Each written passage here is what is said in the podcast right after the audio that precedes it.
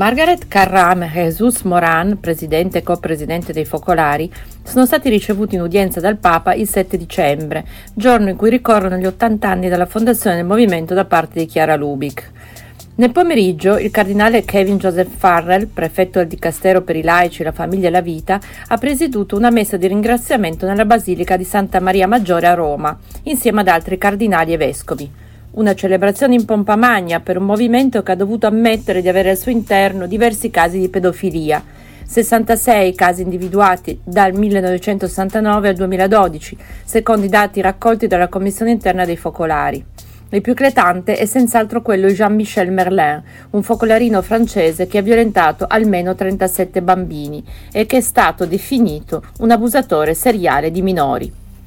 Meno di due settimane fa, il 25 novembre, lo stesso Papa ha però nominato Margaret Carram membro del Dicastero per i laici, la famiglia e la vita. Una decisione che ha destato stupore e scandalo fra le vittime e i fuoriusciti del movimento. L'OREF, organizzazione ex focolari, ha scritto una lettera aperta al cardinale Farre in cui sottolinea la grave incompatibilità della nomina della presidente dei focolari con la funzione di tutela che il Dicastero riveste in caso di denunce di abuso all'interno dei movimenti. Questa nomina, si legge nella lettera di Oref, si configura come un grave conflitto di interessi per noi e per le vittime di abusi, cui Dicastero era l'ultima istanza a cui rivolgersi nella speranza di ottenere ascolto, comprensione e giustizia. E ora? La contraddizione appare evidente, soprattutto se si pensa alla tolleranza zero sugli abusi proclamata più volte da Bergoglio. Carram dovrebbe contemporaneamente operare per risolvere il problema degli abusi all'interno del movimento dei focolari ed esprimersi poi sulle accuse di questi ultimi in seno al suo dicastero, spiegano gli ex focolarini. Approvato dalle gerarchie ecclesiastiche nel 1962, quasi vent'anni dopo la sua fondazione, con il nome di Opera di Maria, il movimento dei focolari ha la sede centrale a Rocca di Papa ed è oggi diffuso in 182 paesi.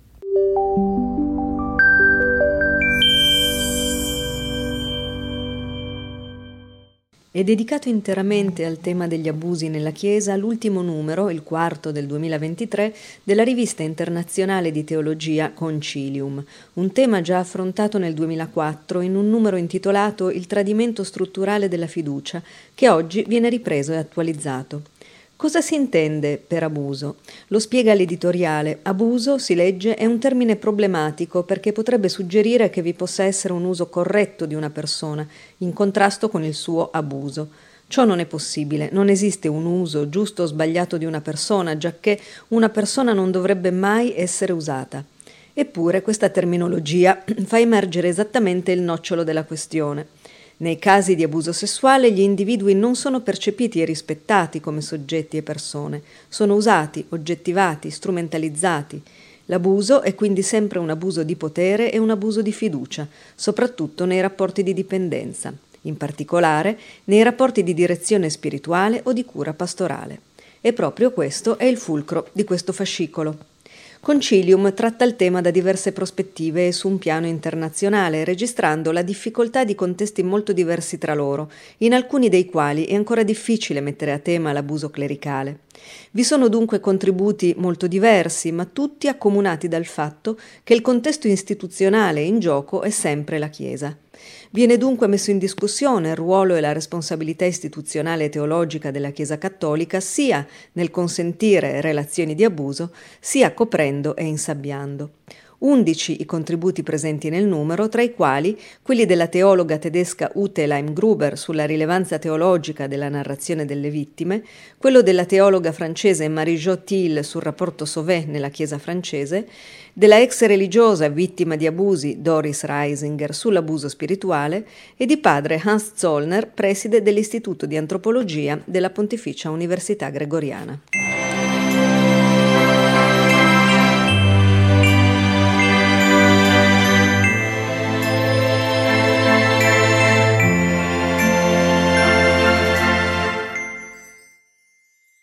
Ascolto.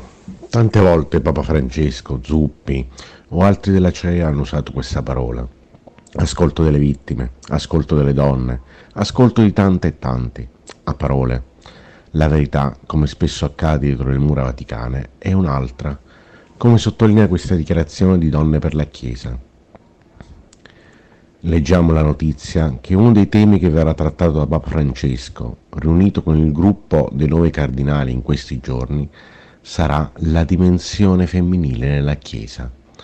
Da una parte ci incuriosisce cosa potrà emergere, dall'altra ci delude che di nuovo, e nonostante le tante istanze della nostra associazione, come di altre, le donne siano assenti al tavolo dove si parla del loro ruolo.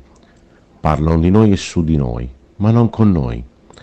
Auspichiamo invece e continuiamo a sollecitare un dialogo più autentico e sinodale, dove le donne siano soggetti del proprio processo di partecipazione alla comunità ecclesiale e dove si possa parlare di ministerialità così come di altre riforme necessarie. Alcuni di noi, insieme a tante teologhe e teologi contemporanei, si domandano se non sia tempo per un superamento del principio petrino e mariano. Aggiungiamo che questa modalità binaria di definire la realtà presuppone separazione e impone paletti che ingabbiano invece di liberare i carismi di ciascuna e ciascuno. Abbiamo la sensazione che questo arroccarsi su alcune specifiche posizioni o teorie teologiche, di nuovo, nasconda un timore per una partecipazione sempre più ampia delle donne nella Chiesa.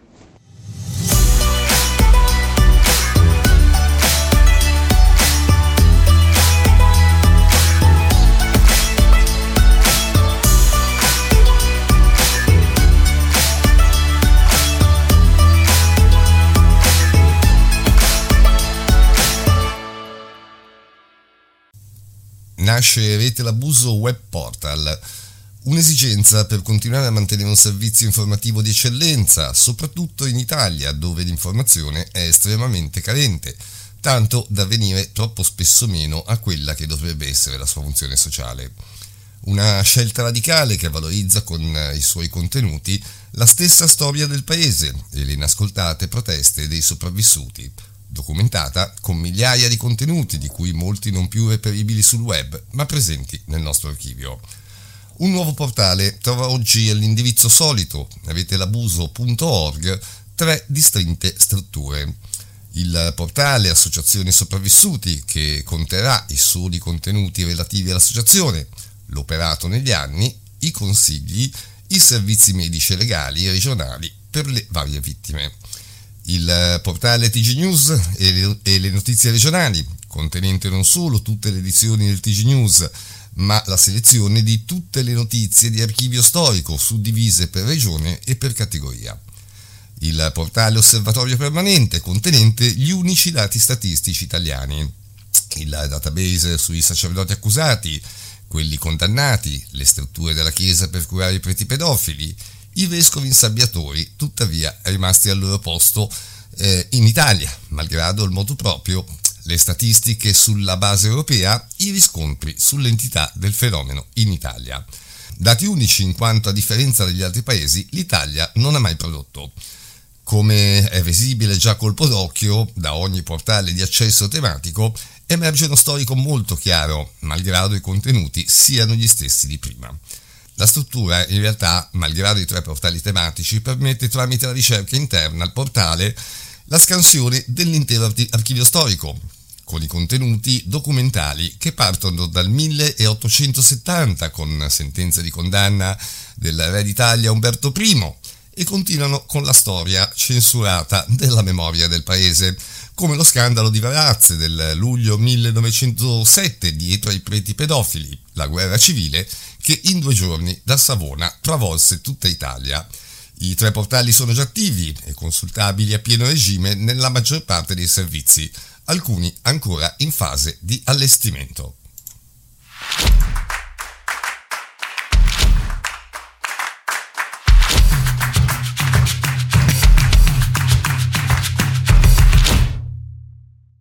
La chiameremo Sheila ed è l'assistente sociale che ha testimoniato in tribunale ed ha contribuito a mettere in prigione uomini che hanno abusato di bambini e adolescenti ospiti degli orfanatrofi cattolici Madonna Manor e Hope Haven a diverse miglia da New Orleans. Ho provato, ho fatto tutto quello che potevo fare per far arrestare quell'uomo, ha detto riferendosi ad Arnold Ellinger che viveva in un dormitorio quando il suo lavoro quotidiano era fare l'assistente sociale ai ragazzi del Madonna Manor ora chiuso. Questi due edifici, che ospitavano gli orfanatrofi, belli allora e ben curati, sono stati il rifugio di sadici e violentatori per decenni, beni immobili importanti nella protezione dalla bancarotta che l'arcidiocesi ha voluto nel 2020, affrontando cause legali per le vittime di abusi. Il caso della Chiesa ora supera le 500 denunce di abusi, grazie anche ad una legge della Louisiana a rischio di sopravvivenza che ha eliminato i termini di presentazione delle domande per le vittime.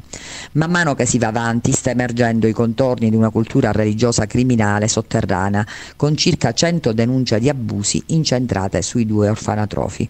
Lo chiameremo Leon, nato nel 1971, fu mandato a Madonna Manor nel 1982. Invece di subire abusi scappavo troppe volte per poterle contare, era praticamente una prigione. Era l'autunno del 1980 quando Sheila andò a lavorare al Madonna Manor. Nella consulenza e nella terapia di gruppo trovò ragazzi arrabbiati, cinici e che agivano per gli abusi sessuali subiti. Sheila se n'è andata prima ancora che arrivasse Leon. Le autorità della chiesa avevano permesso al fratello Harold Ellinger di risiedere in un cottage vicino a Hope Haven. Il fratello Harold era come il capo, continua Leon, a volte indossavano delle maschere quindi non sapevamo mai da chi venivamo violentati. Ellinger era uno del gruppo di presunti pedofili presenti a Hope Haven e Madonna Manor, secondo varie cause pendenti, deposizioni e documenti che forniscono nuovi agghiaccianti particolari su due delle istituzioni più famigerate legate alla crisi degli abusi del clero cattolico, ma i cui dettagli sono stati in gran parte sepolti nel passato. La storia di Leon è solo una delle decine di testimonianze drammatiche. C'è Joe violentato da Martin Marie, un membro delle suore scolastiche di Notre Dame e che secondo Joe non è stata l'unica suora complice delle percosse degli abusi sessuali che ha subito sull'orlo della povertà. C'è René Perez investito mentre a bordo della sua bicicletta era fuggito dall'orfanatrofio Tokyo. Non è chiaro quando esattamente le due istituzioni, la Oppo Haven eh, che aprì negli anni 20 e la Madonna Manorra aperta pochi anni dopo, siano diventate una calamita per i pedofili e le persone inclini a comportamenti sadici ma 17 cause legali avviate nel 2005 contenevano accuse risalenti agli anni 50 che descrivevano abusi orribili. Una figura importante nel contenzioso del 2005 è un prete di nome Ray Ebert, direttore delle due strutture dal 66 al 71. Ebert, che era un monsignore, aveva la responsabilità degli orfanatrofi ed era a conoscenza delle dinamiche interne alle due strutture era lui che dopo aver accettato l'incarico negli anni 90 come vicario del clero presso l'arcidiocesi di New Orleans avrebbe dovuto indagare sui preti accusati di abusi sessuali su minori. Ebert avrebbe stilato un rapporto al suo capo di allora, l'arcivescovo Philip Annan, su una conversazione che aveva avuto con padre Lawrence Ecker, accusato varie volte di abusi e ora in carcere in attesa di processo. Rapporto poi distrutto. Alla fine, dopo che l'arcidiocesi ha risolto la controversa Hope Haven Madonna Manor per 5 milioni di dollari, le vittime che hanno nominato Herbert hanno ritirato le accuse contro di lui. Tra il 2010 e il 2020 l'arcidiocesi ha risolto più di 130 denunce di abusi sessuali per un totale di 11 milioni 700 mila dollari, in molti casi richiedendo alle vittime di firmare un accordo di riservatezza. L'arcidiocesi non avrebbe mai pagato un tale risarcimento se non considerasse credibili le vittime.